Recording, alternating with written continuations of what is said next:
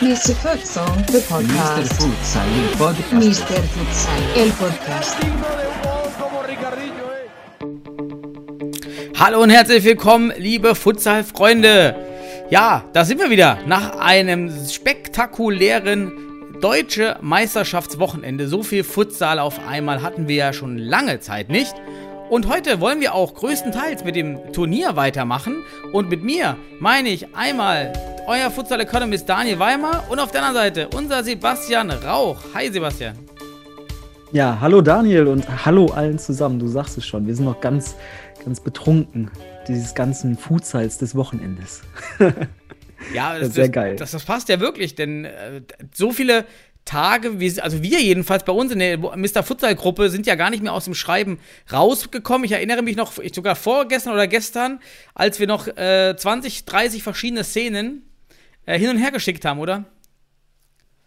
Ja, wir sind, wir haben uns schon mit der Analyse beschäftigt. Also ich denke auch, um das schon mal vorab äh, hier vorwegzunehmen, ich denke, wir werden noch mal in, im Laufe der nächsten Wochen ein, eine videobasierte Analyse veröffentlichen zu bestimmten Szenen. Ich glaube, das wäre auf jeden Fall wünschenswert. Also es Mhm. ist eine total interessante DM gewesen in der Hinsicht, mit Stärken und Schwächen, äh, mit sehr viel Lernpotenzial für den deutschen Futsal. Und ich denke, wir können das versuchen, mal zusammenzufassen und bestimmte Kategorien taktisch dann mal besprechen, um äh, ja, da mal wieder neue Perspektiven auf diesen Sport zu werfen und auch Detailarbeit nochmal.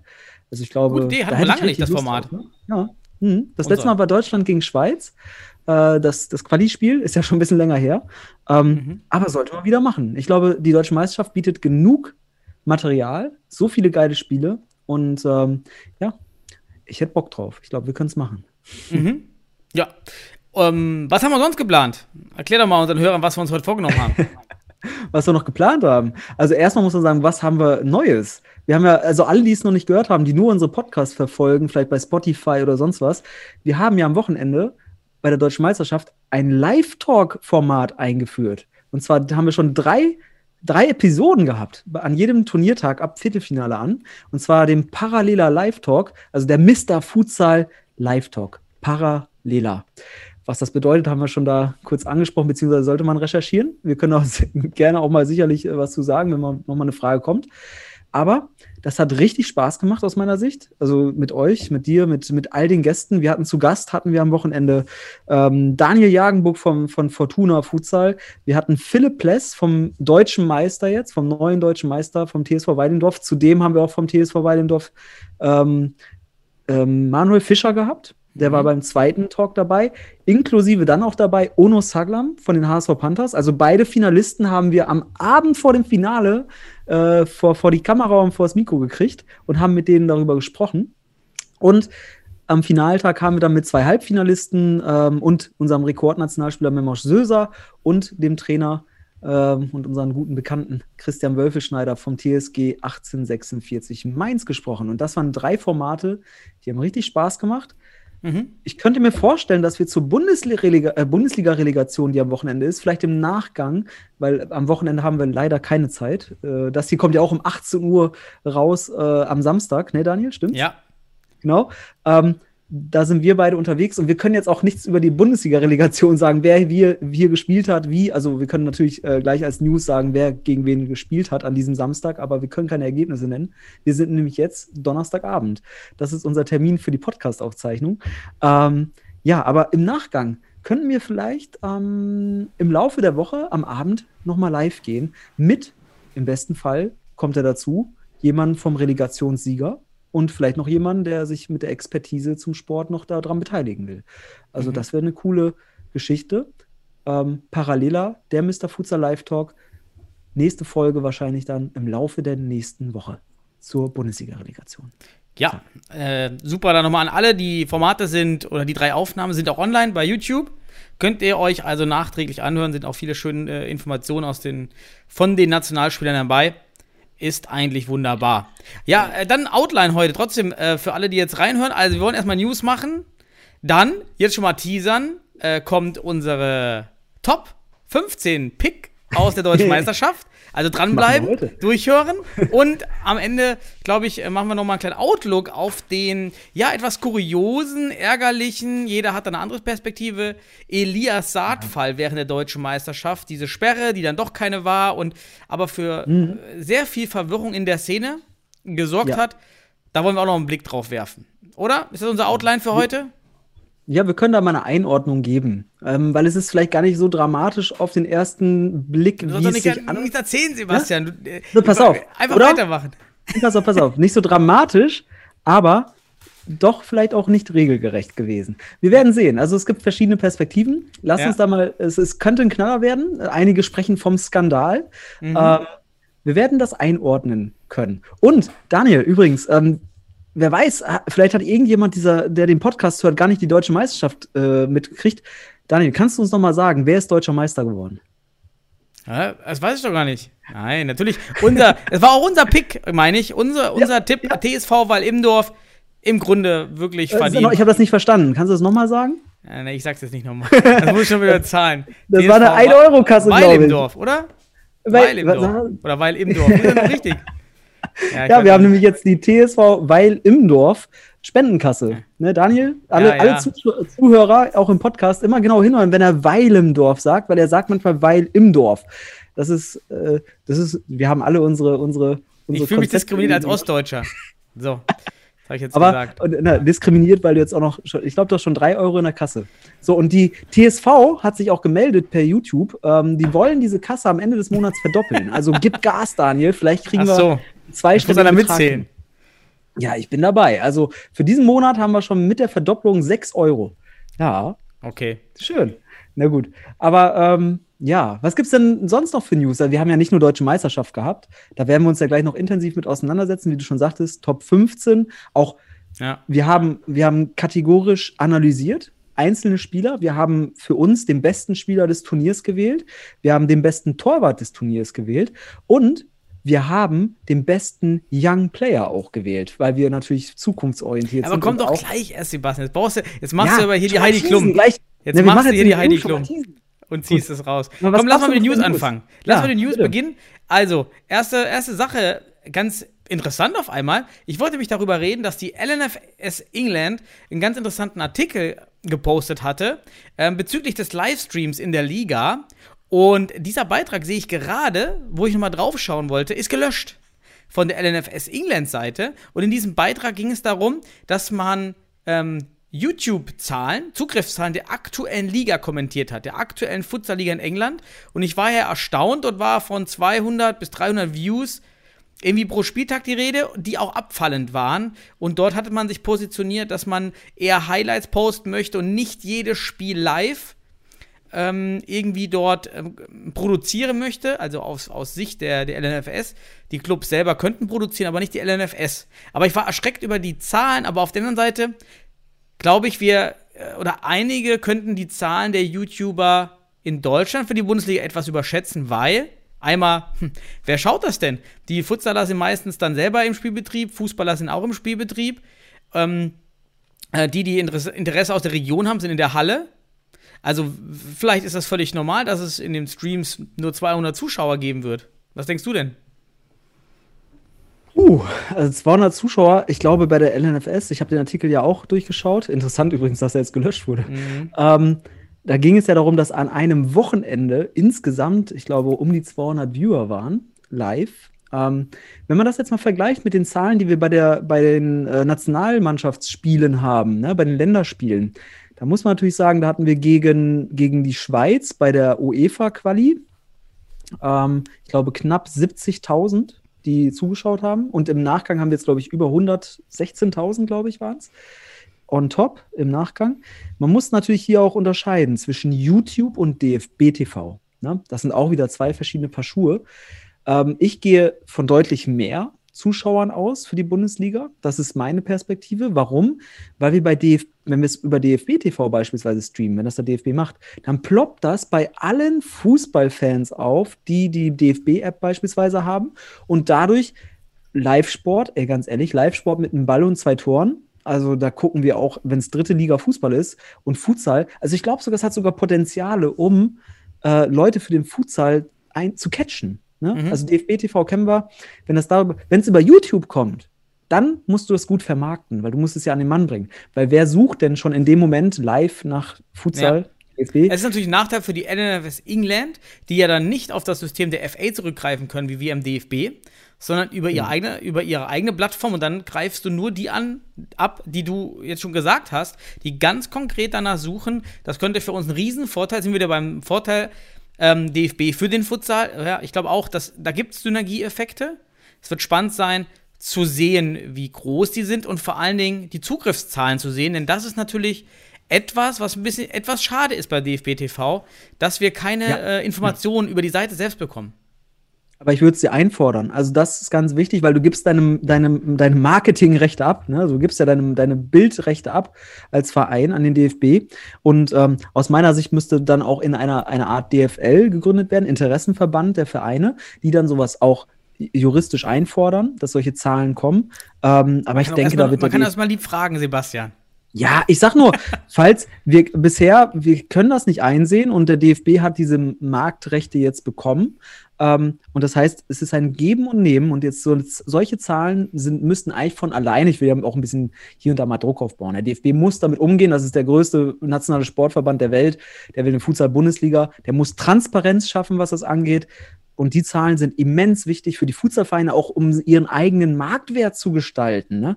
So, und das ist so wichtig, damit du deinen, deinen, deinen Sponsoren zurückgeben kannst, den Brustsponsor beispielsweise, wie viele Leute dich sehen. Das ist immens wichtig. Der DFB, DFB über DFB TV soll, muss die Viewerzahlen ähm, intervallmäßig dann, ne, na, beim Live-Kontext, dann nach einer Woche, nach vier Wochen, ne, und dann nach einer Saison hast du wunderbare Evidenz, Daten, die, mit denen du arbeiten kannst, mit denen du planen kannst.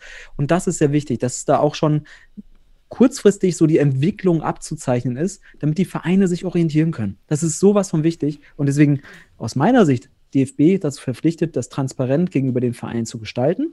Wenn es nicht gemacht wird, ist es vielleicht notwendig, dass Interessen der Vereine vertreten werden gegenüber dem DFB. Ja, dann haben wir, dann haben wir ein paar, ja, schon erste Schock-News aus Westfalen, vom westfälischen Futsal. Ähm, dort scheint es sehr, sehr wenig Rücklauf zu geben auf die neue Westfalenliga, also unter der Regionalliga West. Wir hatten ja in, in einigen Podcasts über die letzten Monate immer wieder spekuliert, wie groß wird der Impact des, des verlorenen Corona-Jahres sein auf den deutschen Futsal. Auch ein Link zur deutschen Meisterschaft, ganz wenige neue Jugendspieler. Ja, weil uns fehlt ja anderthalb Jahre Rekrutierung. Und ähm, so wie es jetzt aussieht, als erstes Zeichen, was ich aus der Community kenne, gibt es dort wenig Rücklauf auf die Anfragen zu den Teams in Westfalen.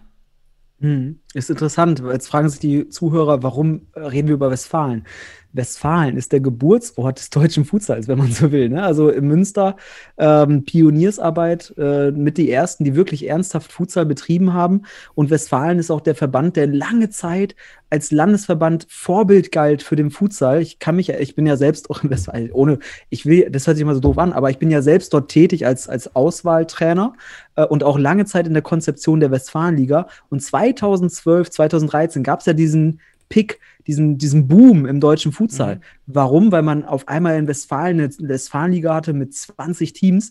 Das hat, ist, nach hoch, ist hochgeschossen. Und jetzt sieht man stets, also ich bin jetzt auch, ohne es falsch auszudrücken, aber damals mit Goran Novakovic und ich, wir haben da halt viele Staffeln en entsprechend halt auch begleitet. Also zwei Staffeln und die Vereine begleitet. Ähm, ja, aber aktuell wir haben, ich da möchte ich nochmal auf unseren, unseren äh, Jahresrückblick-Podcast, äh, wo wir die, die Zahlen zu den Teams veröffentlicht haben. Äh, aktuell sehen wir tatsächlich die, die Thesen, die wir damals aufgestellt haben, dass wir einen Rückgang haben werden, ähm, oder die, die Sorge, die wir hatten, Mhm. sieht man jetzt sogar in Westfalen. Auch der Futsal-Entwicklungsbericht Deutschland 2021 Ja. auf unserem Blog nochmal, da haben wir es ja auch ein Genau. bisschen kommentiert. Ja, aber was, warum ist das so spektakulär in Westfalen? Ähm, wir haben da einfach jetzt, also ich, ich, ich sage nicht, weil ich die Information bekommen habe. Ich bin ja nicht in diesem Verteiler drin. Ich mache ja keine Organisation mehr für die Liga. Wir haben das von jemandem zugesendet bekommen ähm, und äh, haben die E-Mails äh, dann einmal uns angeschaut und gesehen, oh, die haben gefragt per E-Mail, kam keine Rückmeldung, wollten eine Videokonferenz machen, musste jetzt verlegt werden aufgrund der zu wenigen Rückmeldung. Jetzt wird also nochmal eine Abfrage gestartet. Jetzt ist von mir die Frage, Daniel, also ohne, wir müssen das jetzt nicht diskutieren, ist ja nur eine News, ne? Aber reicht da ein E-Mail-Verteiler? Was würdest du sagen? Ja, schwer, was man halt aufbaut. Ähm, was man in, Sachsen-Anhalt, äh, nochmal der Podcast auch mit Sachsen-Anhalt vor einigen Wochen mit äh, Frank Reller. Dort versucht man sehr, sehr aktiv, um eine Liga zu kämpfen. Ich glaube nicht, dass das in Westfalen passiert. Kann ich mir kaum vorstellen, dass man alle Fußballvereine irgendwie an den, oder eine bestimmte Auswahl wenigstens an Fußballvereinen an den Tisch holt, äh, aktiv um die Teilnahme wirbt, aktiv die Vorteile präsentiert. Ähm, das kann ich mir kaum vorstellen. Mhm. Ja, mhm. es ist Corona. Das, wir werden die Auswirkungen ja. sehen. Ich bin am Niederrhein gespannt. Ich weiß auch vom Niederrhein schon, dass ein, zwei Teams zurückziehen. Ich weiß von zwei, drei Teams, die, die so ein bisschen schon überlegen, die Probleme haben, wo man eben noch nicht weiß, wo man steht. Ähm, das wird eine harte Probe unterhalb der Bundesliga. Ja, ja. sind wir gespannt, ja. was da kommt. Ja, da können wir auf jeden Fall gespannt sein. Und äh, wir haben jetzt auch nur Informationen aus Westfalen bekommen. Die haben halt äh, über den Buschfunk, ne? Ähm, und von daher, wir können echt gespannt sein, was sich jetzt im Laufe des Sommers entwickelt und welche Landesverbände, äh, Landesverbände mit ihren äh, Landesligen, Verbandsligen an den Start gehen und wie viele. Ne? Also wir, wir, wir sind ja bei Mr. Futsal darum bemüht, die Zahlen zu, zu, zu äh, eruieren, zu gucken, was haben wir, wie viele. Und wir werden euch sofort Rückmeldung geben, sobald wir wieder in die neue Saison starten. Also wir werden uns ja nicht bei Mr. Futsal nur um die Bundesliga kümmern weiter. Äh, wir werden vor allem auch schauen, was, was läuft da unten. Wir wollen die gesamte Futsalentwicklung abzeichnen. Ähm, wir machen hier keinen Elitesport, auch wenn wir uns äh, so toll da äh, mit irgendwie immer rühmen wollen oder sonst was äh, im deutschen mhm. Futsal. Es geht darum zu gucken, ey, wie stabil ist der deutsche Futsal? Die Bundesliga hoffen wir als Zugpferd. Wir freuen uns drauf. Wir freuen uns auf, damit wir unsere Expertise daraus lassen können, Detail, Detailarbeit.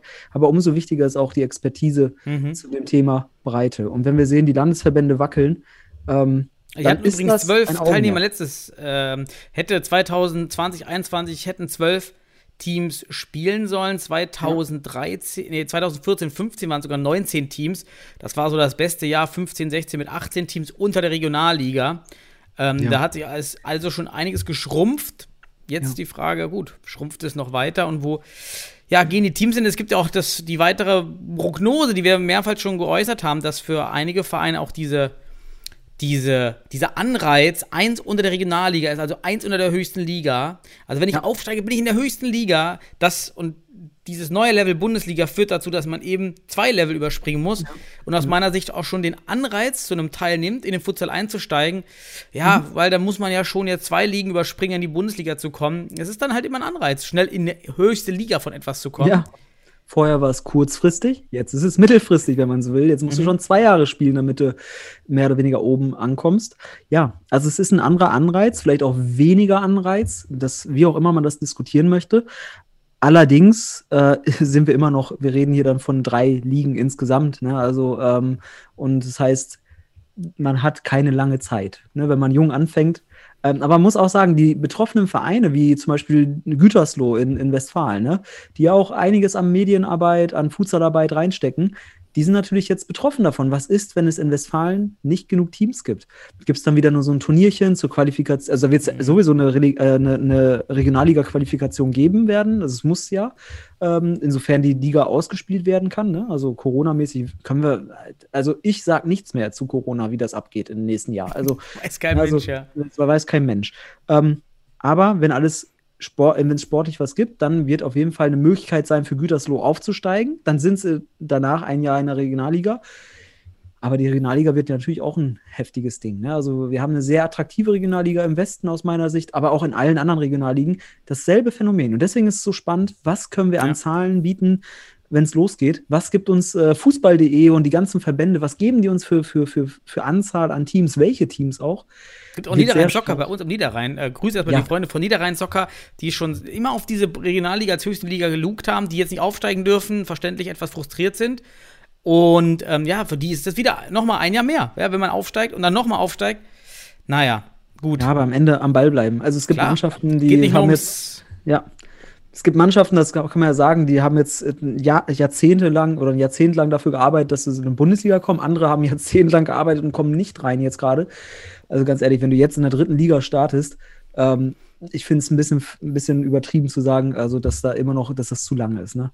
Also ähm, man kann nur Schritt sagen, ist noch spielt. Futsal, weil ihr den Sport geil Genau. findet. Und dann ist es völlig egal, in welcher Richtig. Liga ihr spielt. Ne? Richtig, also die Hauptsache, Motivation es gibt ist eine. natürlich, genau, Anreiz und Motivation, äh, ganz nach oben zu kommen, ist immer da, aber diesen Sport betreibt man erstmal grundsätzlich, um, um, um Spaß dran zu haben, dadurch zu lernen und dann wird man auch automatisch besser. So, und am Ende merkt man, dass es, dass es einen ganz anderen Charakter auch haben kann, Mhm. als nur den Leistungs- und Top-Charakter da oben. Ähm, deswegen ist es so wichtig, der Sport hat so viele Facetten. Und das, dafür müssen wir leben, das müssen wir auch hier bei Mr. Futsal vertreten.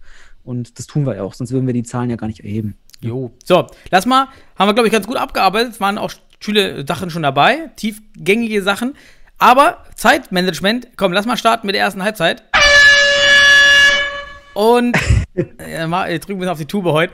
Ähm, lass uns What? reden über die deutsche Meisterschaft, aber nicht los. Ich würde sagen, lass uns mal reden über, was hat sich im technisch-taktischen Teil so getan bei den Teams, was, wie wir das so sehen, was haben wir so grob beobachtet und dann auch direkt, das wollen die Zuhörer ja am meisten wissen, unsere Top 15 mal raushauen und unsere besten Jugendspieler und besten Torhüter. Also was, was denkst du, äh, wo hast du gesehen, ähm, da hat sich was getan im individualtechnischen, individualtaktischen, mannschaftstaktischen Bereich. Und wo sehen wir weiterhin Schwachstellen in der Breite? Natürlich gibt es immer äh, eine, eine kleine Ausnahme. äh, Gerade die Spieler der Nationalmannschaft sind weiter als alle anderen Spieler. Das hat man, glaube ich, auch gesehen, dass die Spieler auf jeden Fall weiter sind. Aber so dann in der Breite. Ja. Also erstmal muss man sagen, das Interessante ist, wir haben ja zum Glück die, die Spiele im Nachgang über die Vereine noch komplett erhalten. Also wir können, wir konnten uns die alle noch mal in Ruhe ansehen und analysieren und können da von Verein, von Team zu Team unterschiedliche Entwicklungsschritte nachvollziehen. Und das war höchst spannend. Während wir bei dem einen Verein sehen, die sind bei Standards in der Defensive sehr schwach, dafür individualtaktisch sehr stark in der Offensive, sehen wir bei anderen auch genau das Gegenteil. Bei Standards sehr stark und individualtaktisch noch nicht so weit. So, und da sehen wir Entwicklung. Man muss aber sagen, das Gefühl, das Gefühl, das wir auch schon im Live-Talk hatten, dass wir im Halbfinale ein hohes Niveau haben, hat sich durch die Analyse der Videos durchaus bestätigt. Wir sehen immer mehr Spieler, die ähm, in der Hinsicht auch ähm, individualtaktisch bestimmte Moves Entscheidungen treffen, die wir vor einem Jahr noch nicht in diesem Umfang, sei es bei dem Spieler oder auch bei der Anzahl der Spieler gesehen haben. Das heißt, trotz Corona hat man sich hier anscheinend über Theorie und auch natürlich dann notwendige Praxis, hat man es geschafft, ähm, auch vielleicht, warum, weil man vielleicht auch ein bisschen, vielleicht auch druckfreier spielen konnte, man weiß es nicht. Aber es war interessant zu sehen, dass wir da eine Entwicklung nachvollziehen können. Ich habe ja zwar, ich habe ja vor allem, ich muss noch kurz hier was machen, so. Ich habe vor allem ähm, die Videos der, der, der jetzigen deutschen Meisterschaft mit drei Spielen aus dem letzten Jahr verglichen. Äh, auch die gleichen Mannschaften miteinander verglichen. Die werde ich jetzt gar nicht nennen, weil darum geht es mir gar nicht. Aber hier sieht man äh, bei einer Mannschaft, die äh, haben, sind bei Standards in der Defensive zum Beispiel auf demselben Stand gewesen, aber in der Offensive individualtaktisch besser. Da sieht man auch, ach komm, ich nenne mal einen Spieler. Michi Meier. Michi Mhm. Meier ist ein Spieler für mich, der, das glaubt man kaum, aber der entwickelt sich tatsächlich immer noch ein Stück, Stück, Stück für Stück weiter. Mhm. Also, ähm, er hat zwar auch sein, ich finde Michi Meier, das muss man mal loben, ähm, weil der, der arbeitet so viel für den Futsal, also wirklich, der setzt sich damit auseinander. Man sieht es, auch jetzt, dass er mehr ein Traineramt mal inne hatte. Ähm, man merkt das, aber er hat auch einen eigenen deutschen Futsalstil geprägt, finde ich. Wenn man so die letzten fünf, sechs Jahre Michi Meier sich anschaut, vielleicht auch schon acht Jahre, wie auch immer, ähm, dann sieht man als Ala immer weiter gewachsen, hat seine eigenen Moves, die Sidesteps, das Reinziehen, auch mit die Arbeit mit der Sohle. Für mich war Michi Meier früher jemand, der äh, den Ball immer gut in Bewegung hatte. Der Ball war hat nie gestanden, der stand nie auf dem Fleck. Und das hat er auch jetzt, auch wenn er vermehrt auch teilweise vom Fixo kam, dann auf den linken Ala gezogen ist. Aber er hat das nochmal, also wirklich die Entscheidungstreffung fand ich sehr gut also ich finde, auch bei ihm habe ich noch mal eine Entwicklung gesehen. Allerdings muss man auch sagen, im letzten Jahr, ich habe das zum letzten Jahr auch verglichen, da war er nicht äh, so gut vorbereitet wie davor das Jahr auch noch mal. Also es sah auch noch mal anders aus. Man hat aber gesehen, er hat sich gefangen und trotz, ähm, also man sagt, redet ja mal Alter, bla bla bla, interessiert mich in dem Moment gar nicht. Hier sehe ich eine Entwicklung und äh, hat, also hat, hat den deutschen Futsal mit seinem eigenen Stil geprägt. War auch einer der wenigen Spieler, die für mich äh, Schussfinden benutzt haben im Futsalspiel. Es wäre so ein Aspekt für mich, an dem sich die Deutschen sehr, sehr langsam weiterentwickeln. Ich habe wieder, also wenn ich mir internationale Spiele anschaue, dann, dann findest du in jedem Spiel, also mehrfach Schuss finden, Täusch finden, also gerade Schuss finden. Äh, hier bei dem Turnier selten, eigentlich echt selten. Äh, und Michi Meier hat das echt gebracht und äh, da finde ich auch eine Entwicklung. Das war vorher nicht so der Fall. Äh, Guter Punkt, also auf jeden Fall guter Entwicklungsspieler, wo, ähm, wo, ich, wo ich jetzt auch sage, die Teams gut entwickelt. Sehr, auch Penzberg, die ja erstmal grundsätzlich viel aus Fußballern bestehen. Also diese 3-1-Ordnung war eigentlich überall zu erkennen. Am wenigsten noch bei, bei Mannheim, aber selbst da war es okay, man weiß, was man da machen muss eigentlich. Ein 3-1 aufzubauen, das war früher auch nicht so. Ähm, das war auf jeden Fall überall deutlich. Äh, 4-0. Kein Team hat es wirklich konsequent als Hauptvariante durchgeführt. Äh, einige Teams waren da mal im 4-0 aus der Spielsituation heraus und wussten auch, was man da machen muss. Ähm, Hohenstein und Wall-Imdorf, aber da äh, wirklich selten. Nicht so, dass man sagen würde, das war das Hauptmodell dieses Spiels. Was mich wiederum verwundert, weil äh, 4-0 machst, 3-1 ist ja dann gut und auch überlegen, wenn dein Pivot sehr gut ist. Da sind wir beim Thema, was fehlt. Pivots. Ja, für mich waren zwei ja. wirklich Pivots, die Pivots spielen konnten. Das war Duras und das war Ayub äh, Tamuk von äh, Fortuna. Die wissen, wie man mit dem Rücken zum Tor spielt. Ja. Und deshalb wundert mich so ein bisschen, wenn da so wenige Fixos eigentlich sind, äh, Pivots, dass man, dass da nicht mehr umgestellt wird. Ähm, aber ist natürlich auch nochmal schwer, das zu lernen. Ja, das Pivot-Spiel, das haben wir, glaube ich, auch schon damals, also als wir Deutschland gegen Schweiz analysiert haben, auch nochmal darauf hingewiesen, in Deutschland haben wir einfach nicht diese ausgebildeten Pivots. Du hast jetzt bei der Deutschen Meisterschaft zwei typische Pivots gesehen, ähm, wo Duras mit Abstand der Beste ist, muss man ganz klar sagen. Äh, Ayub äh, Tamuk von mhm. Düsseldorf, mhm prädestiniert, super Körper, gute Technik mit Rücken zum Tor. Ähm, also eigentlich ein richtig guter Pivot. Allerdings, ich finde, nicht so abgeklärt wie Duras, ganz klar. Das hat man gesehen. Und es mangelt, es mangelt. Dann haben wir noch Spieler, die spielen im falschen Pivot ganz gut. Das wäre zum Beispiel Aituk Getchim von, von, von NCH Sennestadt. Ähm, der spielt das sehr gut, der ist in der Tiefe, kommt dann aber auf, auf die Halbposition, auf den Ala und ähm, das ist so dieser falsche Pivot. Aber so richtige Pivots, da finden wir nicht viele. Da finden wir einfach aktuell nicht ja, viele. Vor allem nicht. Vor allem, was sehen wir jetzt an diesen beiden Rückmeldungen, wo wir sagen, das sind die beiden besten gewesen? Ähm, kein Deutscher dabei. Also Aito Getchum ist der falsche Pivot, der, ist, der hat einen deutschen Pass. Ähm, aber so ein stabiler Pivot, auch wie Nico Zankel es zum Beispiel in der Nationalmannschaft schon nachgewiesen hat, aber halt noch nicht das Niveau, was man da braucht. Auch diese, ich habe es ja mal in der, in der, Analyse zwischen Deutschland und Schweiz bei Manuel Fischer aufgezeigt, dieses als indirekte, in, als, als, als indirekter Spieler wirken. Anstoppen, äh, halten, ganz wichtig, und dann ablegen und so weiter oder drehen und schießen, aber wirklich mit der Zeit spielen können. Ne? Mit der Zeit spielen können. Und das ist das Entscheidende. Ähm, ja, aber gut, Pivots ist eine Problemsituation. Ja, äh, also auch generell in, in, in Spielen, nicht nur die Pivot-Position, generell das Spiel zum Tor. Der Ball wird einfach zu selten festgemacht und immer wieder in Bewegung gehalten und dadurch das Spiel ähm, verzögert. Ich glaube, Mainz, ich hatte es Christian gesagt, wenn Mainz das noch gekonnt hätte bei seinen Spielern, das hat da gar nicht geklappt. Äh, die, die Jungs wären, da wäre nochmal eine Schippe richtig drauf gewesen. Die, die haben mir wirklich gefallen. Ist ein super Hinweis. Wenn du das 3-1 spielst und du hast keinen richtigen guten Pivot, dann kommst du da auch nicht wirklich ähm, also kommst nicht zu den Aktionen, dann, dann, dann ist es manchmal besser, sogar ein 1-2-1 zu spielen oder, oder ein 4-0. Aber das 4-0 kam auch nicht. Es ist die Königsdisziplin, weil die Vorbereitungszeit bei vielen Mannschaften einfach nicht dafür mhm. ausreichte. Die Abläufe sind sehr schwierig. Bei Ballverlust hast du einfach zu wenig Absicherung, zu wenig Tiefe nach hinten und so weiter. Also ganz wichtig, auch das nochmal zu erwähnen. Aber gut, Daniel, komm, wir wollen jetzt. Komm, die, ja, ich wollte noch Königsdisziplin sagen. Königsdisziplin ist für mich das, das Flying Goalkeeper-Spiel und das fand ich dieses Jahr besser, dass die Teams nicht kopfüber in sich ins Flying Goalkeeper gestürzt haben. Immer sehr bedacht gewählt. Mit, Ho mit Hohenstein sogar einmal als äh, wirklich taktische Zwischenvariante, äh, was aus meiner Sicht nicht gerecht. Also, wenn ich taktisch den Flying spiele in der ersten Halbzeit, damit muss der eigene Torwart damit. Also ja, das dann also mit diesem diesen, Raus und Rein. Diesen, Überraschungsmoment brauchst du nicht mit einem Auswechselspieler bringen. Ja, also genau. Das ist eben, das, hat, das haben wir schon besprochen im Live-Talk. Hohenstein hat da wahrscheinlich, also war, war sicherlich geda gut gedacht, aber ähm, gegen den falschen Gegner zum falschen Zeitpunkt ähm, und war für mich sogar ein Keypoint des Spiels. Da liegst du 1 hinten, gibst, äh, mhm. gibst halt sozusagen Momentum auf. Ähm, ist kein Igita-Spiel, kein Gita-Spiel mit, mit dem Torwart, der äh, in echt da dann einfach rauskommt, also der echte Tor, äh, der richtige Torwart. Und deswegen, das darf man di diskutieren, ob das überhaupt Sinn macht, das so zu bringen. Hat man auch früher der, im Westen schon bei Münster häufiger gesehen, dass sie das so gemacht haben und es ist auch in die Hose gegangen. Das ist ein Teil, warum Münster da auch äh, dann nicht die Ergebnisse mehr geliefert hat. Aber gut, Daniel, wir kommen langsam in Zeitprobleme mit der Ja, wir haben noch die Aufstellung. Ich wollte noch zwei Sachen, also, die mache ich im Kurzdurchlauf. Was, Ja. Wo ich denke, wo absolut noch Verbesserungspotenzial ist, Standardverhalten. Äh, Gerade die Hamburg Panthers haben fast alle Gegentore bei Standards bekommen.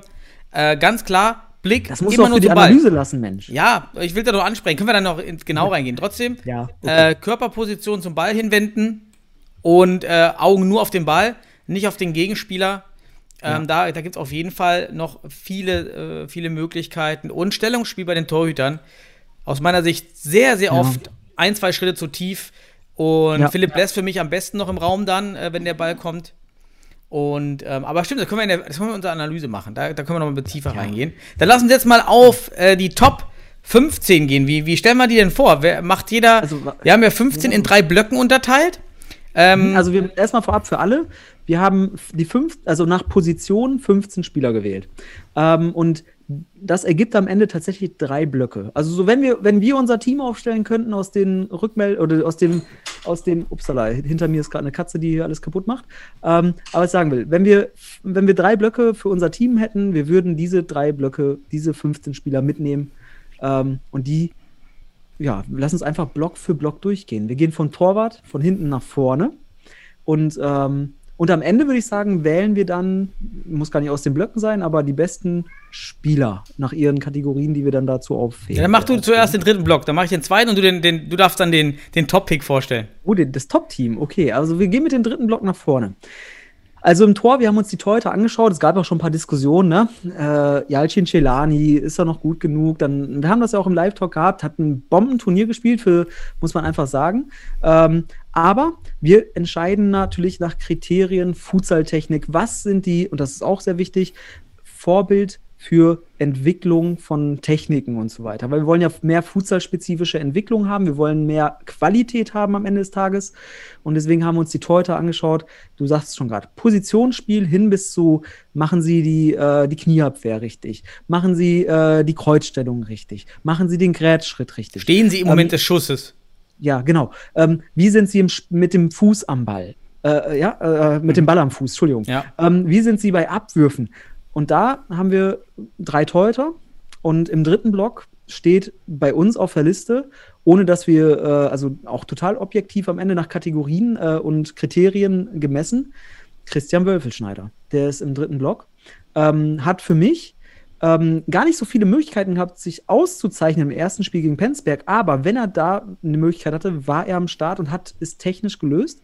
Für mich dann auch noch sehr gut im, im Umschaltspiel, auch gegen Penzberg schon, sehr schnell realisiert, dass er den, den Gegner überwerfen kann. Sehr schnell, auch bei Philipp Pless übrigens eine Stärke.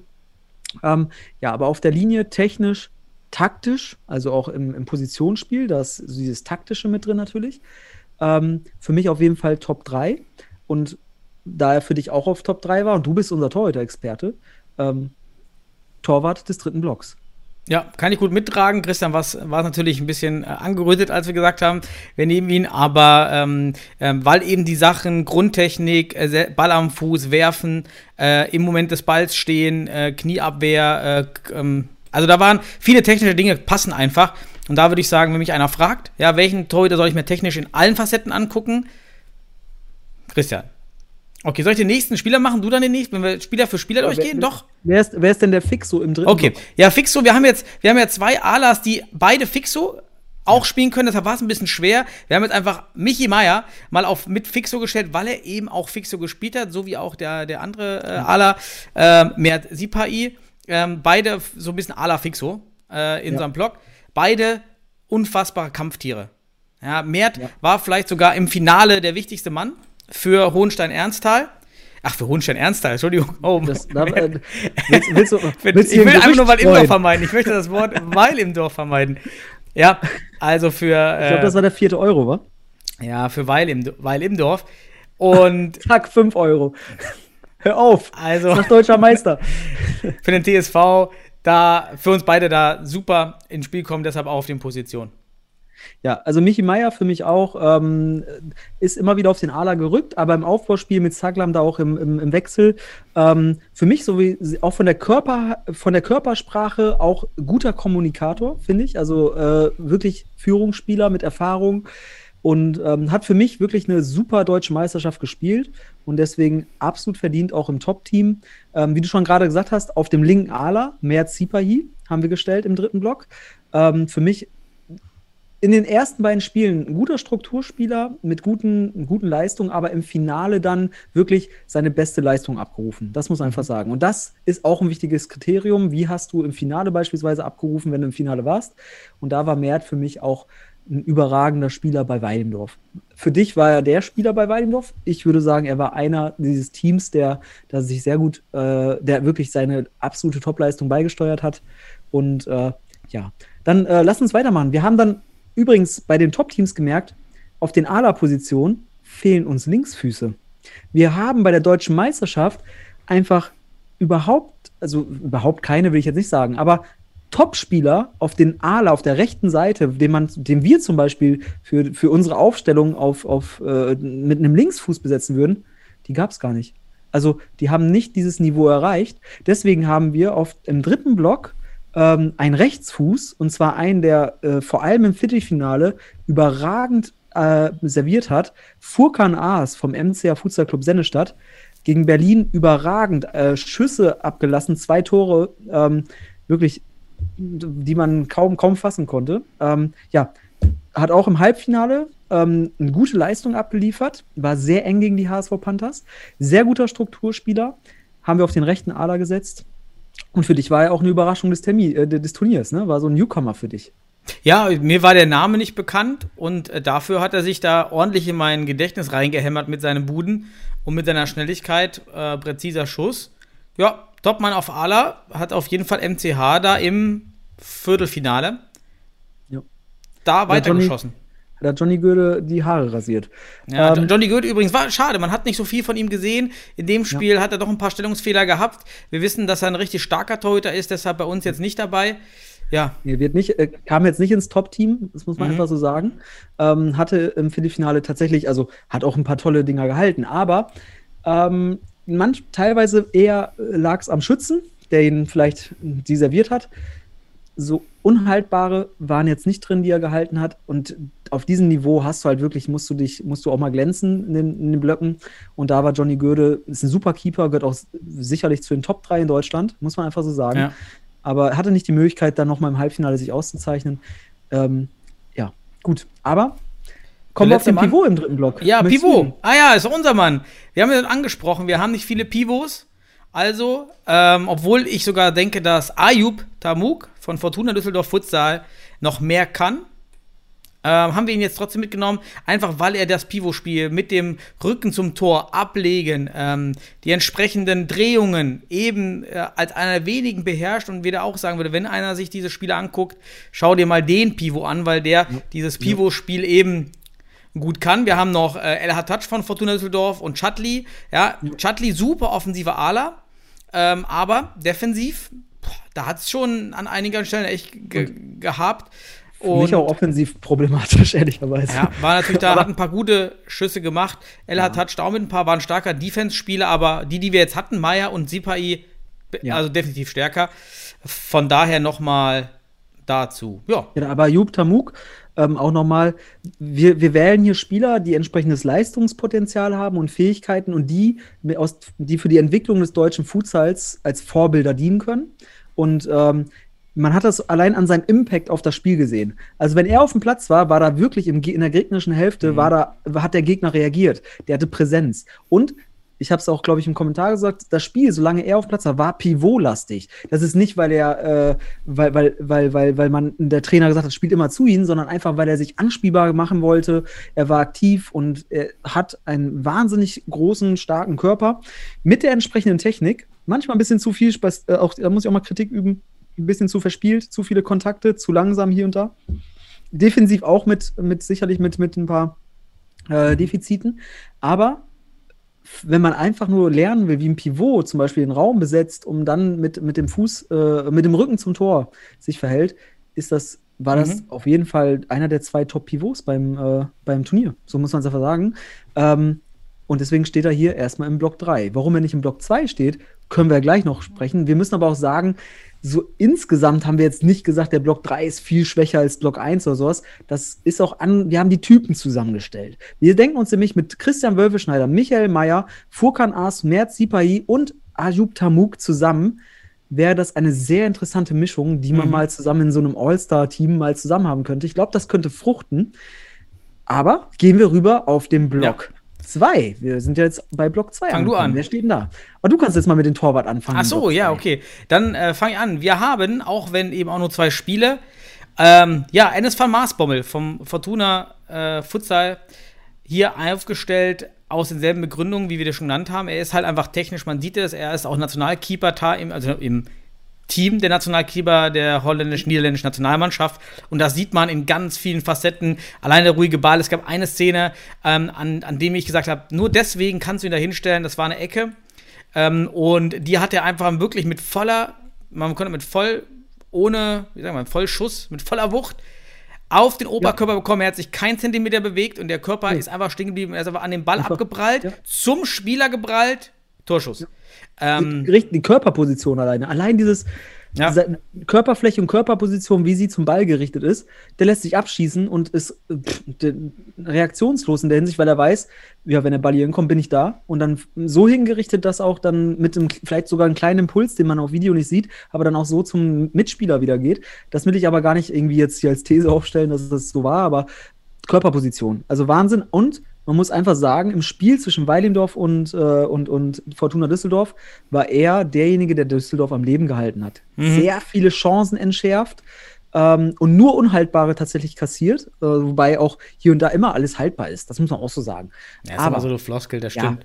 aber ist wirklich, wahr, also wirklich eine wahnsinnige Bereicherung für den deutschen Fußball. Oh, wir haben schon Halbzeit, wir müssen uns echt Gas geben. Halbzeit, Halbzeit, wir machen das. Top-Team heute. Wir machen das Top-Team heute.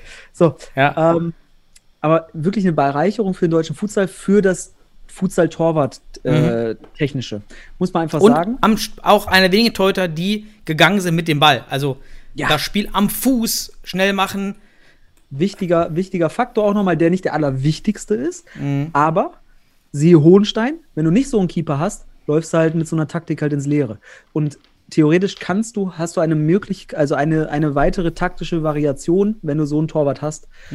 Kann er. Und auf der Linie bombenstark. Für mich taktisch auch, ähm, auch im Positionsspiel ähm, richtig gut, der Junge. Gehört auf jeden Fall ins Top-Team. Mhm. Block 2, Torwart. So, ich mache weiter mit dem Nächster, Fixo im Block 2. Kommen wir mal wieder auf den TSV Weidemdorf. Da gab es, also laut, laut Daten, laut Formalia gibt es da zwei Fixos. Ich habe beide sogar mit auf den Platz genommen, oder beziehungsweise wäre hier meine Idee, und du warst ja auch dabei. Ivan Ivankovic auf dem Fixo im Block 2. Ich fand einer der Spieler, der sich mit Ball hinten, ähm, natürlich, ich finde, wir dürfen auch Schwächen manchmal sagen, manchmal zu, zu lange mit dem Ball behalten hat, aber wenn ein Gegenspieler kam, sehr clever, sehr druckresistent als Fixo und einen sehr guten Überblick bewiesen hat. Vor allem im Finale fand ich ihn sehr stark gegen die HSV Panthers und für mich verdientermaßen als Fixo im Block 2 im Top-Team der deutschen Futsalmeisterschaft 2021. Ja, sehr, sehr ruhiger Typ am Ball, sehr, sehr präsent körperlich. Ähm, wunderbar, so stellt man sich den Fixo vor, den, den man dort aufbaut. Ähm, war mit Sicherheit ein Bollwerk. Ja. Bleiben wir, bleiben wir vielleicht bei Kroatien. Ich weiß gar nicht, ob es auch Kroate ist oder Bo- Bosnier. Ähm, Jankovic von Slavenko. von äh, der TSG äh, Mainz Futsal auf linken Ala. Warum? Er hat uns echt überrascht. Er, er, wir wissen auch, dass er eben Futsal-Ausbildung hat und das hat man ja ganz schnell gesehen, weil er eben diesen Parallellauf kann an, an der Außenlinie als Ala ähm, und als mit dem Rücken zur, zur, zur Auslinie läuft und dann auch immer reinzieht, den Horizontallauf macht. Er kann den Vertikallauf über, die, über den Fuß chippen. Er war der, der ganz klar Mainz dahin getragen hat, wo Mainz war. Das war ähm, der Mann, der da immer die Akzente gesetzt hat, die dann wichtig waren, auch aus dem Pressing zu gehen. Für mich auch der beste Spieler beim Halbfinalisten aus Mainz. Ähm, für mich vor allem, wenn man sich da mal wie, was lernen möchte, den ersten Kontakt, auch wie er den Ball in Bewegung hält, als äh, mit der Sohle und so weiter. Richtig guter Spieler. Ähm, absolut verdient auf dem Ala drin. Man sieht, er hat Futsal-Erfahrung. Also ist er auch in der Hinsicht gut ausgebildet. Ähm, und vor allem jetzt wirkt er auf den ersten Blick nicht so körperlich. Der ist ja auch eher sag ein recht schmaler Spieler, aber sehr flink. Sehr gute Laufwege, sehr dynamisch, auch schnell und vor allem mit dem Ball. Wirklich sehr kreativ. Gefiel mir sehr gut. Sehe ich auch interessant für die Bundesliga und ist für mich der Topspieler beim TSG 1846 Mainz. Auf jeden Fall. Linker Ala, Block 2. Gehen wir auf den rechten Ala rüber. Da waren wir uns ja nicht ganz so einig. Ist das ein Ala? Soll das eher ein Fixo sein? Ähm, Wir haben aber keine Linksfüße. Also wir haben keine Linksfüße gefunden auf den Ala. Und deswegen haben wir hier wiederum den TSV Weidendorf. Ante Czoluka. Für mich hat er sich immer wieder auf den Ala begeben, ne? aber wird als Fixo äh, nominiert oder, oder wurde, wurde äh, genannt von, vom TSV Weidendorf.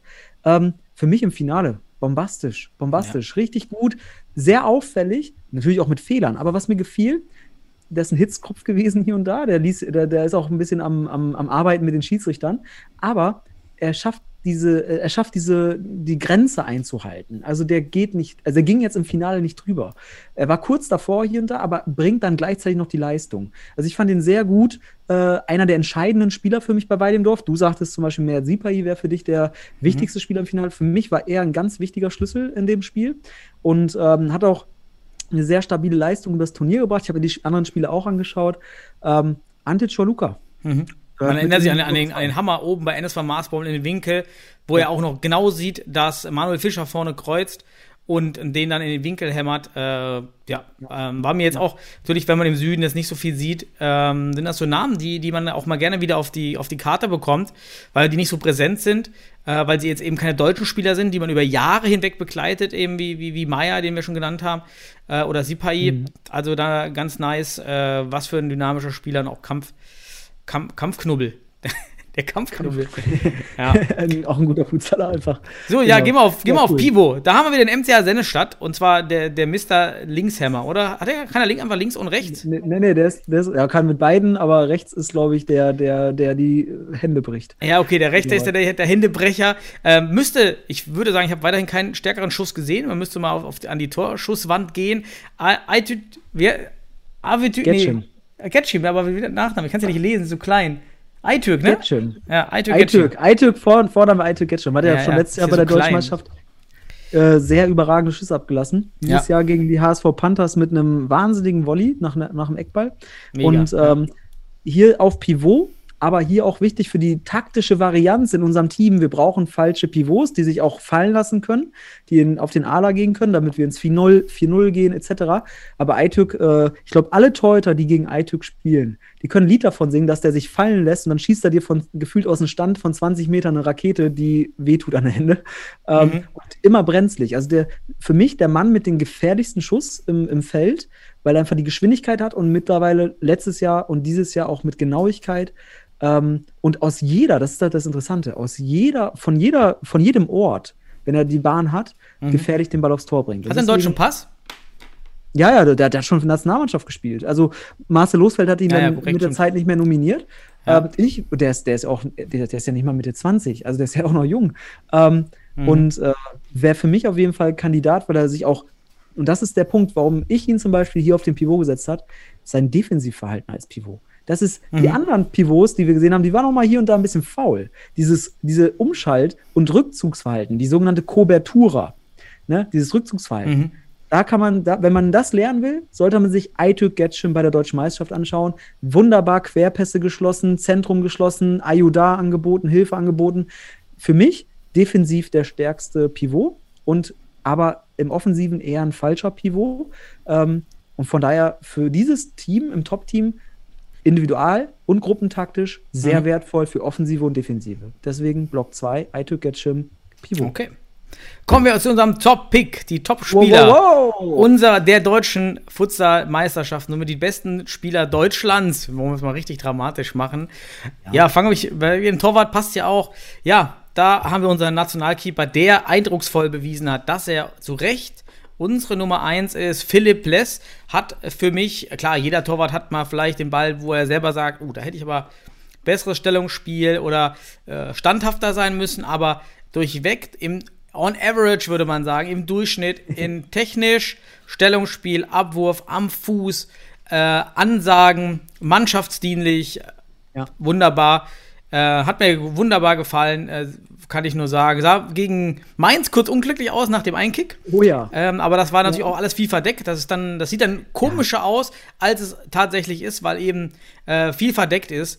Und ganz klar war das für mich hier der, der Top-Keeper des Turniers, der da eben auch Weil im, Weil im Dorf da auch geholfen hat.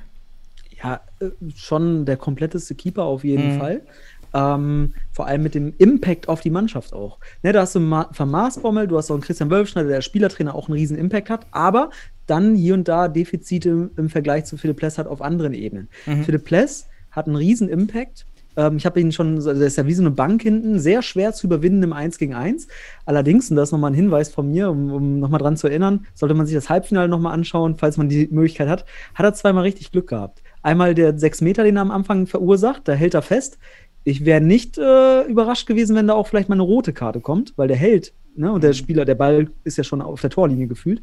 Ähm, den muss er nur reindrücken. Also kein Spieler nochmal hinter ihnen, also Notbremse in der Hinsicht, also Torverhinderung eigentlich. Also könnte, hätte man noch rot geben können. Und einmal ganz knapp habe ich mir auch angeschaut, ähm, Handspiel außerhalb des Strafraums. Oh, da bin ich mir nicht ganz sicher gewesen erst. Ich will das auch nicht jetzt hier so knallhart sagen, aber zweimal Glück gehabt.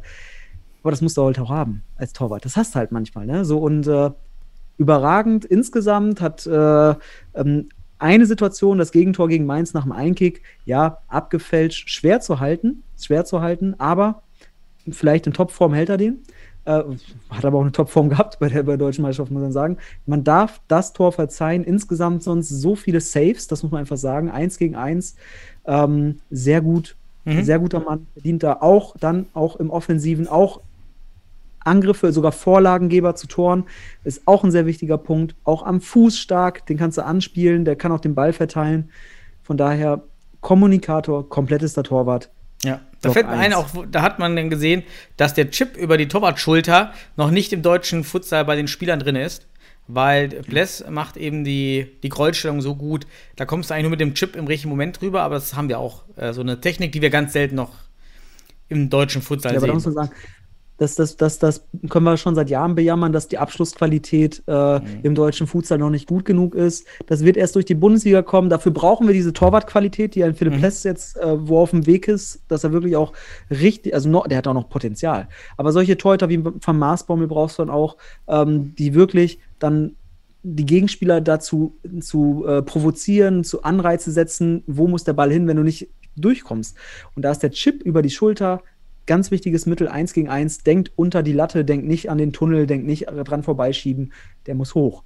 Und wenn er nah vor dir ist, geht es nur per Chip, per Lob, was auch immer. Aber so ein Torwart wie Philipp Pless, genau das ist es. Der zeigt auf mit der Technik, was im Futsal, äh, was ein Futsalspieler noch an Torschussqualität benötigt. Hat er nachgewiesen, eins gegen eins, kaum einer durchgekommen und zack, für mich Block 1. Fertig. So, mal weiter. Fixo. Fixo, für mich der stärkste Ala im Turnier. Am, Im Finale so ein bisschen in der zweiten Halbzeit, ich weiß es nicht, ob es Kraft war. Ähm, Ono Saglam hat wirklich Mhm. eine super Turnierleistung gehabt, hat nur wenige Gegenspieler gehabt, die ihn wirklich äh, auch äh, im 1 gegen 1 Paroli bieten konnten. Übrigens einer, der ganz überraschend gleich noch kommt, also jetzt nicht in diesem Blog, aber der wird äh, auch nochmal ernannt. Ja, für mich der, der kompletteste Fixo einerseits in der Offensive, ist einer, der Individualtechnik beherrscht, der macht die Ballattackierfinte, der kann fin Schuss finden, ist offensiv, hat einen Riesentrieb nach vorne, also auch sehr torgefährlich und gleichzeitig in der Defensive wahnsinniger Zweikämpfer, muss man einfach sagen, Zweikampfstatistik überragend und Ballgewinner und dann mit Ruhe am Ball. Das ist auch einer, der druckresistent ist. Das brauchst du, das brauchst du auf dem Fixhof, wenn du da angelaufen wirst und du hast keine Anspielstation. Erstmal wirklich mit Ruhe am Ball, Körper dazwischen und Gute halt Blocks. Gute Blocks. Ja. für mich äh, der beste deutsche Fixo. Und wenn man sich die Fixos, die wir jetzt benannt haben in, in den Blöcken, auch mal vom Alter anschaut, etc., der mit dem größten Potenzial und damit beim Turnier auch der für mich überzeugendste Top-Team, Block 1, Fixo, Ono Saglam. ja, absolut hoffe, ich habe ausgesprochen. Ja. Ja, also, Dann äh, machen wir weiter auf ein. Äh, wo willst du weiter? Du machst weiter. Du ich mach weiter. ja- Ja, dann, äh, du kannst mehr über den linken sagen. Ich sag mal was über den rechten, auf rechten Ala, auch wenn er im Spiel äh, meistens links Ala gespielt hat. Der Spieler des Turniers wahrscheinlich, weil er sein Team so stark gepusht hat nach vorne und mit Toren wie kein anderer Spieler. Ähm, für viele, die wahrscheinlich nicht so in der Futsal-Szene aus dem Nichts kamen, wer in der Szene ist, kennt ihn schon seit ein, zwei Jahren. Elias Saad, junger Mann, 21 Jahre alt, ähm, war eigentlich schon nicht mehr auf dem Plan we wegen Fußball, wird wahrscheinlich auch nächstes Jahr nicht Futsal spielen können, weil ja. er in der Regionalliga bei Nord Nordstedt, ja. Norderstedt spielt.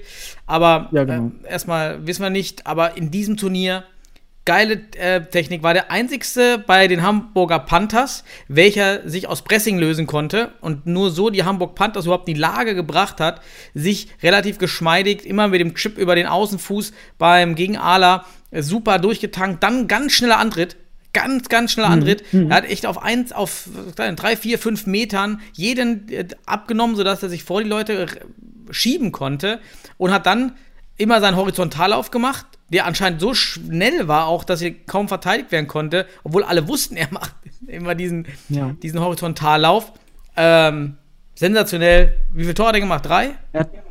Hast du mal nachgezählt? Ja, auf jeden Fall ich glaube, äh, in jedem Spiel war er der beste Spieler seines Teams, so muss man es ja. aber sagen. Warum? Ich kann ja mal die Kriterien nennen, die ich jetzt zum Beispiel da als wichtig empfinde. Du sagst schon, er ist druckresistent. Während aber beim Ver ich habe gerade auch gesagt, Ono Saglam ist auch druckresistent. Aber Elias Saad, wenn er keine Lösung findet, ähm, um einen Mitspieler zu finden, dann bricht der so durch, dass er die Verteidigungslinien des Gegners durchbricht. Der nimmt sich den Ball, zieht rein, hat so eine gute Ballbeherrschung, ist so schnell im Antritt und hat jeden Gegner, gegen den er spielt, gespielt hat, wirklich zur Verzweiflung getrieben und war bei jedem Spiel der größte Impact seines Teams. Und ähm, fand ich für mich ein überragender Spieler.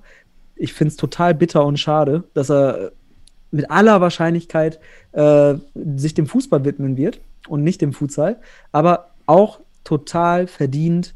Einer der Top-Spieler, wenn nicht der Top-Spieler, kommen wir gleich noch drauf. Ähm, Block 1, Ala, Elias Saad. Wir sehen aber auch keine Linksfüße, leider. Hier alle, die, die, äh, die noch äh, Bedarf äh, füllen wollen, bitte füllt ihn mit Linksfüßen. Ähm, gut, kommen wir rüber auf den anderen Ader. Mhm, auf die mal. linke Seite. Für mich auch eine recht, also wirklich eine sehr stabile Leistung beim äh, und eine hohe Leistungsdichte. Ähm, sowieso äh, unser Memosch Söser, Rekordnationalspieler, ähm, hat beim Turnier äh, gegen Hamburg war eine ganz wichtige Stütze, schon auch der tragische Held, weil er den entscheidenden 10 Meter äh, verschießt. Allerdings für mich insgesamt mit, den, mit sehr starker Struktur, also sehr, wirkte wie ein sehr erfahrener Ala.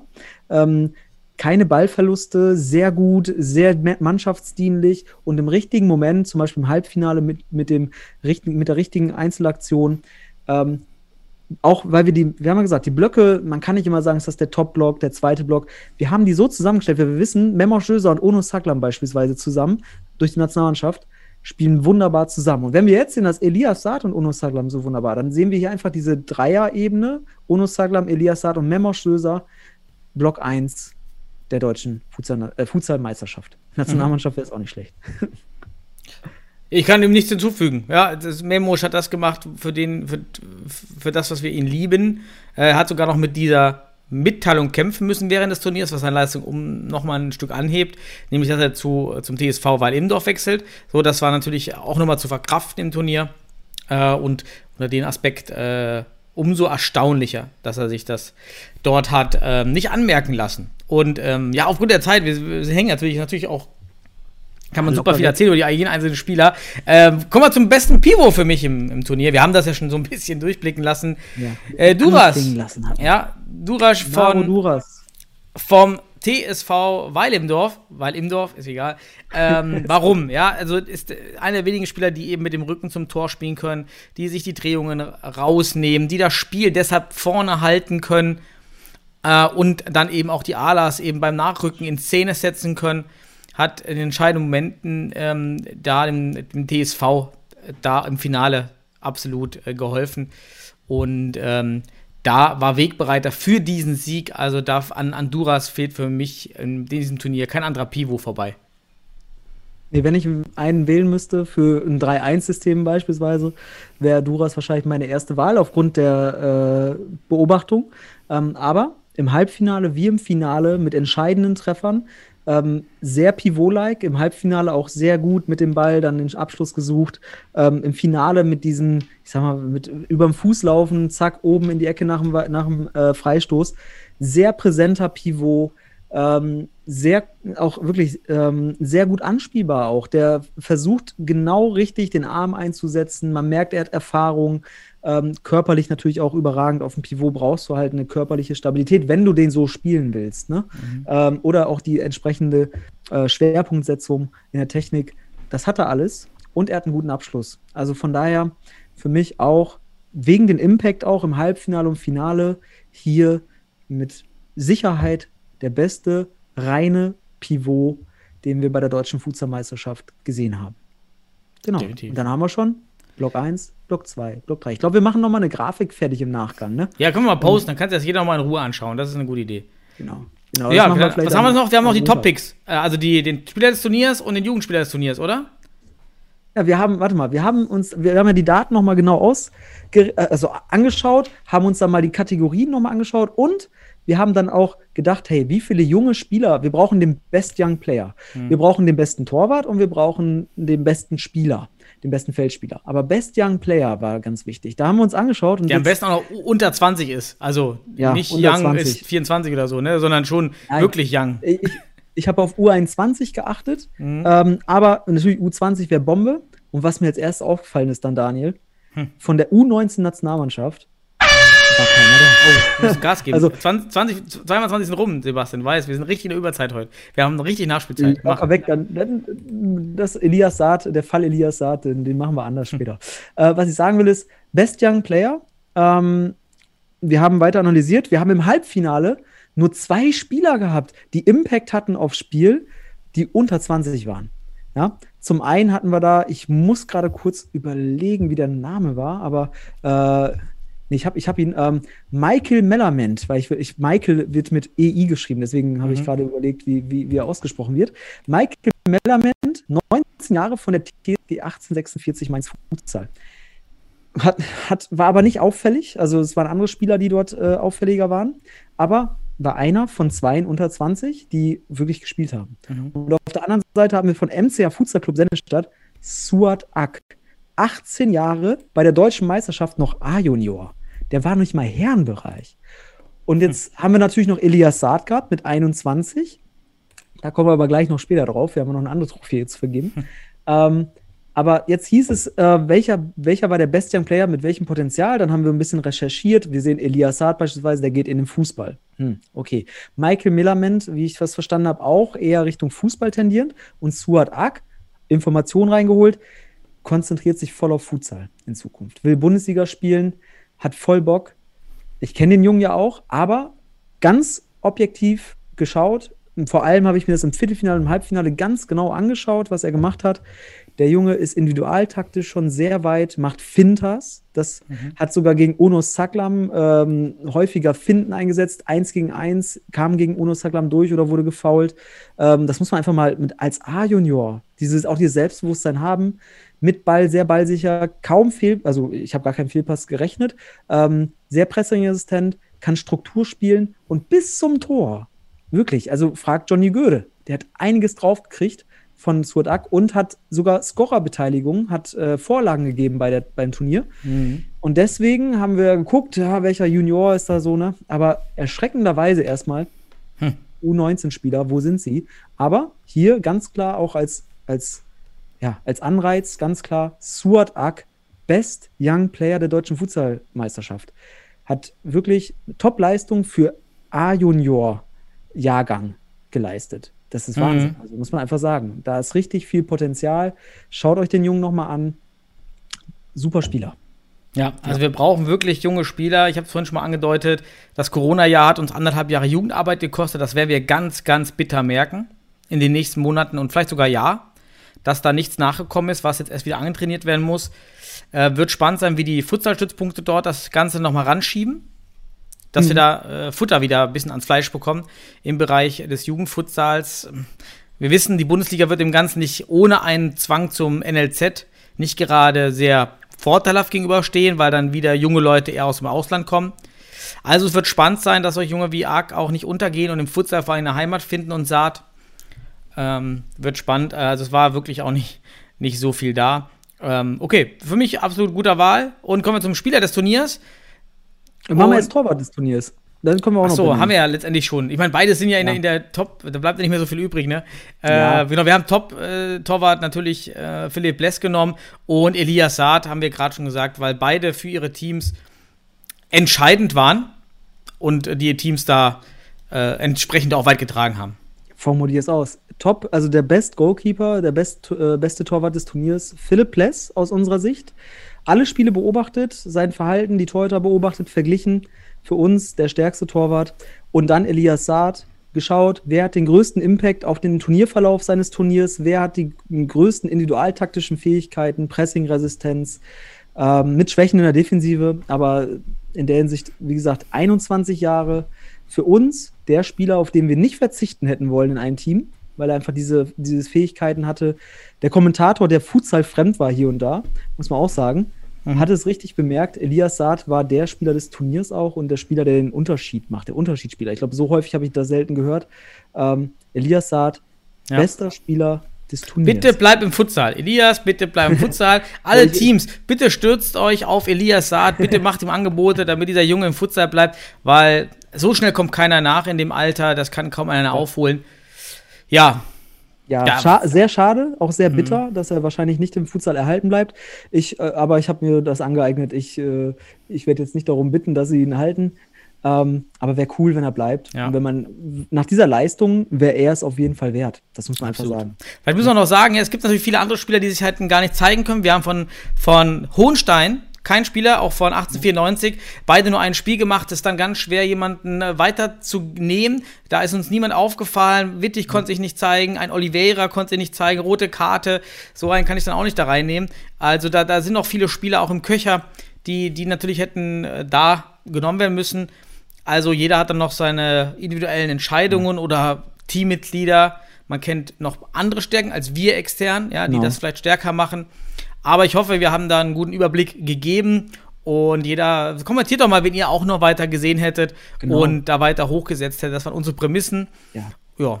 Und Also ähm, wir haben, also das ist ganz klar, das ist unsere Auswahl jetzt. Die haben wir getroffen mit den ganzen Wissen und mit den äh, Videos, die wir hatten und die, wir haben alle Spiele gesehen. Wir haben sie sogar, ich habe sie sogar zweimal gesehen, um diese Analyse zu betreiben.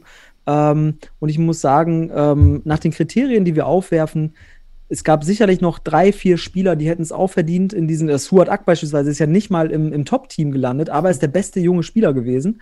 Ähm, also es gibt noch drei, vier Spieler, die sicherlich auch es verdientermaßen geschafft hätten, ähm, aber auch einige Spieler, die man eigentlich da erwartet hätte, die aber nicht die Möglichkeit hatten, sich zu zeigen. Es ist einfach das Top-Team und die Top-Spieler dieses Turniers. So ist es. Das ist der Status quo, das ist der aktuelle Zeitpunkt Deutsche Meisterschaft 2021. Ja, so, jetzt haben wir schon jetzt ganz lange geredet. Ich würde sagen, die Fall, Elias Saad, machen, äh, schaffen wir in fünf Minuten noch abzuhaken, damit wir nicht äh, zu lange. Willst du das wirklich noch machen? Ähm, wir können es euch auch verschieben. Pff, Ja, im Prinzip der Fall ist ja leicht erklärt. Äh, Das Problem war, dass es die Regel gibt, dass ähm, rote Karten wettbewerbsübergreifend nicht zählen, sondern nur innerhalb eines Wettbewerbs. Daraufhin eben einige Teams, ähm, hier Sennestadt und auch 1894, die roten Karten aus dem letztjährigen Blasenturnier um die deutsche Meisterschaft gezählt haben und auch eine E-Mail bekommen haben, eben vom DFB, dass diese Spieler gesperrt sind für dieses Turnier. Das waren, glaube ich, gelb-rote Karten, deswegen auf der Bank gelassen wurden. Ähm, Elias Saad bekam jedoch im Letz letztes Jahr eine, eine rote Karte nach Notbremse, hat dann trotzdem gespielt. Es war während des Turniers dann kein Einspruch möglich. Ähm, Hohenstein hat keinen Anspruch gestellt. Es war ja aufgrund auch dieser Zeit ganz schwer, eine Sportsberichtbarkeit einzubeziehen. Genau, das heißt, das ist nicht möglich gewesen. Es wäre, es wäre nach hinten geschoben worden im Laufe der Woche, wäre heute vielleicht entschieden worden. Genau. Ja. Und die Hamburg Panthers haben wohl äh, Dippner vom Hamburger Sportverband, äh, vom Hamburger Fußballverband angeschrieben, der so eine Art Freigabe erteilt hat. Dann dieser das mit dem. Wobei, mit, das muss man alles so ein bisschen relativieren. Ne? Also wir können, das haben wir einmal, äh, wir haben viel Buschfunk, das muss man auch sagen. Ähm, und ich habe, ich glaube, ich habe da ganz gute äh, Quellen jetzt gehabt und Mhm. kann da gleich auch noch was zu erzählen und auch äh, nicht gleich, dann mach's jetzt. Wir sind schon bei einer Ja, okay. Stunde acht. Also, genau, also du hast schon richtig gesagt, letztes Jahr Elias Saad, Viertelfinalniederlage gegen die gegen MCH. äh, rote Karte wegen Nicht wiederholen. Mach mal, mach, Ja, mach mal den Facts, so. die du raus. Dann haben wir äh, Informationen verlangt von HSV Panthers und uns wurde gesagt, sie haben ein Schreiben, welches bestätigt, dass der Spieler Elias Saad diese rote Karte, ja, rote Karte, gelb-rot, aber wegen der roten Karte die Sperre in der Regionalliga Nord abgesessen hat. Jetzt muss man erstmal definieren, was war das für ein Foul. Das kann man schnell machen. Rote Karte wegen Notbremse kann man einerseits als unsportliches Verhalten kennzeichnen, aber da es eine Grätsche war von hinten, durchaus auch als rohes Spiel.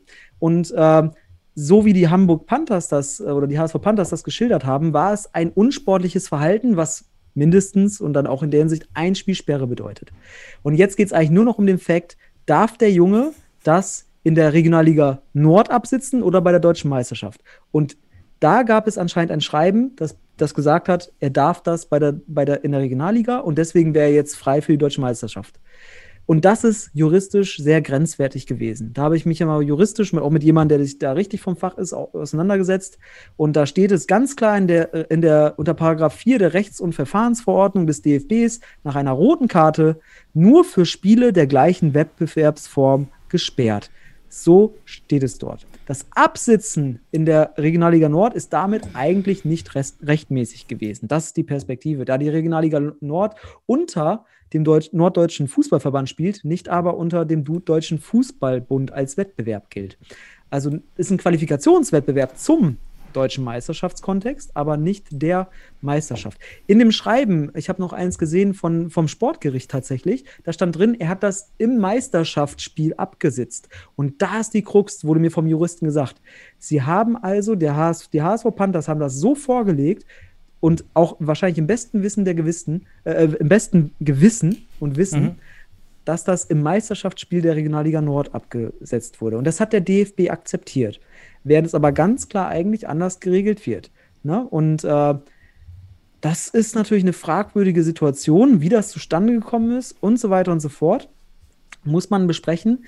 Wenn, und das ist nämlich der beste Hinweis jetzt, denn da gab es die Rückmeldung vom DFB, wenn jemand Einspruch eingelegt hätte, hätten, wäre der wahrscheinlich durchgekommen, weil es eben diesen Paragraphen gibt, dass die gleiche Wettbewerbsform betroffen ist von einer roten Karte, unabhängig davon, ob es unsportliches Verhalten ist. Es ist rot, es ist der direkte Platzverweis und die Spielsperre mindestens ein Spiel. Und da hat der DFB den Hinweis gegeben, wenn jetzt ein Einspruch kommt, diese Information habe ich, äh, ich will die Quelle nicht nennen, aber jemand, der sich damit dann mit den DFB-Verantwortlichen äh, gesprochen hat, da kam die Rückmeldung vom DFB, wenn ihr jetzt Einspruch einlegt, dann spielen wir die deutsche Meisterschaft zu Ende, ja. Aber dann geht der Einspruch durch, das, das, die, der HSV Panthers, der Spieler verliert die Spielberechtigung, so, und dann wird das Turnier annulliert. Und wer geht in die Champions League? Nicht, Jetzt. nicht, die Weil im Dorf, nicht der TSV Weil im Dorf. Und damit verbunden wäre es tats tatsächlich Hohenstein gewesen, die dann, wenn Einspruch erfolgt hätte, Mhm. in die Champions League gekommen sind. Also erstmal für mich Hut ab vor äh, Hohenstein äh, Ernsthal, dass sie keinen Einspruch eingelegt haben. Ja. Ähm, wir haben ja die Krux, dass das auch wahrscheinlich, also das wäre erst heute oder so äh, entschieden worden. Auch der MCR Sennestadt, weil auch hier nicht klar ist, für was wurde er gesperrt, äh, weil der Spielbericht auch nicht einsehbar ist. Wurde er für rohes Spiel oder wurde er für unsportliches Verhalten? Was hat der Schiedsrichter angegeben? Das ist halt die wei weitere Frage. Auch Hut ab vor den MCH, die keinen Einspruch eingelegt haben. Und glücklicherweise, das muss man einfach sagen, glücklicherweise und verdienterweise hat der TSV Weilendorf diese deutsche Meisterschaft gewonnen. Und wären die HSV Panthers Meister geworden, dann hätte man hier sicherlich nochmal drüber diskutiert, ne, ob das gerecht war. Und deswegen sollten wir dem deutschen, den neuen deutschen Futsalmeister TSV Weilendorf für seine hochklassige Futsalarbeit bedanken, uns dafür bedanken, denn mit seinem 3 zu 1 Finalsieg gegen die HSV Panthers ist er ein gerechter deutscher Futsalmeister geworden. Und hat die Diskussion über die Ungerechtigkeit eines Spielereinsatzes, für die die HSV Panthers auch an sich nichts können, weil sie haben ja die Bestätigung durch, durch, durch, durch den DFB bekommen. Oder Ja, ist, durch glaube ich, ganz wichtig. Man muss echt sagen, die Genau. Panthers trifft keine Schuld. Es war ein Verbandsproblem, es war ein Missverständnis und eine Fehlkommunikation innerhalb des Verbandes. Man hätte es spätestens in der Auftaktbesprechung alles klären können bei der deutschen Ja. Meisterschaft. Hier ist der Spieler, der ist zwar gesperrt, aber wir haben entschieden, er spielt doch und aus. Und ähm, das äh, ist eben nicht erfolgt. Und das ist natürlich der Kritikpunkt, dass man sich da nicht abgestimmt hat oder da die Regelung entsprechend nicht, äh, ja, weiß auch nicht, warum man sie nicht berücksichtigt hat. Aber Ja. am Ende, es gab, es hat für den Ausgang des Turniers, nämlich wer ist deutscher Meister und mehr gibt es da nicht zu gewinnen. Es gibt nur einen Titel und das ist halt der Sieger. Ob Halbfinale, Viertelfinale, interessiert die Teams an sich, aber eigentlich hat es am Ende keine Relevanz für ein, für ein Ranking oder äh, ähnliches. Ähm, von daher war das doch alles okay. Und aber äh, da muss man sich, glaube ich, hinterfragen, das würde ich jetzt sagen, wie kann das verhindert werden? Vor allen Dingen in der Bundesliga. Ähm, Ja, genau. Ähnliche Probleme. ja- Wo sind die Unstimmigkeiten? Ja. Jetzt hast, ja, jetzt hast du, jetzt, wenn du bei der deutschen Meisterschaft so eine rote Karte jetzt gekriegt hast, und äh, das heißt, wo sitzt du die jetzt ab? In der Bundesliga oder kannst du das jetzt in der zweiten Mannschaft in der Regionalliga machen? Weil du bist ja nicht auf Bundesebene hier. Äh, Elias Saad hat sie nicht auf Bundesebene abgesessen, wo er sie gekriegt hat. Er hat sie auf Regionalebene dann abgesessen. Und das heißt, für Hohenstein, die eine rote Karte gekriegt haben jetzt beispielsweise, was heißt das für die? Was ist das für ein Präzedenzfall jetzt? Wir haben den Präzedenzfall. Und äh, ja, vielleicht sollte sich Hohenstein äh, darüber Gedanken machen, ob sie ihre Spieler nicht für die Bundesliga irgendwie freikriegen, indem sie einfach äh, die zweite Mannschaft vorher ein bisschen kicken lassen und den da einsetzen auf der Spielerliste. Und äh, das ist halt natürlich dann fatal, wenn man da die Turniergerichtsbarkeit nicht hat, sondern sich auf irgendwelche Schreiben verlässt. Da muss die Turnierleitung für mich nochmal reflektieren und das überprüfen, ob das nach Ordnung des DFBs in Ordnung ist. Nur weil der DFB oder irgendein Verband sagt, das ist in Ordnung, heißt das noch nicht. Es muss mit der DFB-Ordnung abgeglichen sein. Und da steht bei roter Karte gleicher Wettbewerb. Nichts anderes. Steht da. Und ähm, hier hätte man sicherlich nochmal diskutieren müssen, wie du schon sagst, vor dem Turnier, eine Turniergerichtsbarkeit aussprechen müssen und äh, fertig. Dann hätten wir am Ende nicht die Diskussion und die haben wir zum Glück nicht. Jetzt haben wir es kurz aufgeklärt. HSV Panthers haben, haben das Sch- Schreiben gehabt, konnten es machen, weil das juristisch durchging und das ist auch so. Deswegen kein Vorwurf an, diese, an, an die HSV Panthers. Der DFB hätte hier mehr Acht geben müssen, dann hätten wir gar nicht so eine Fragestellung da.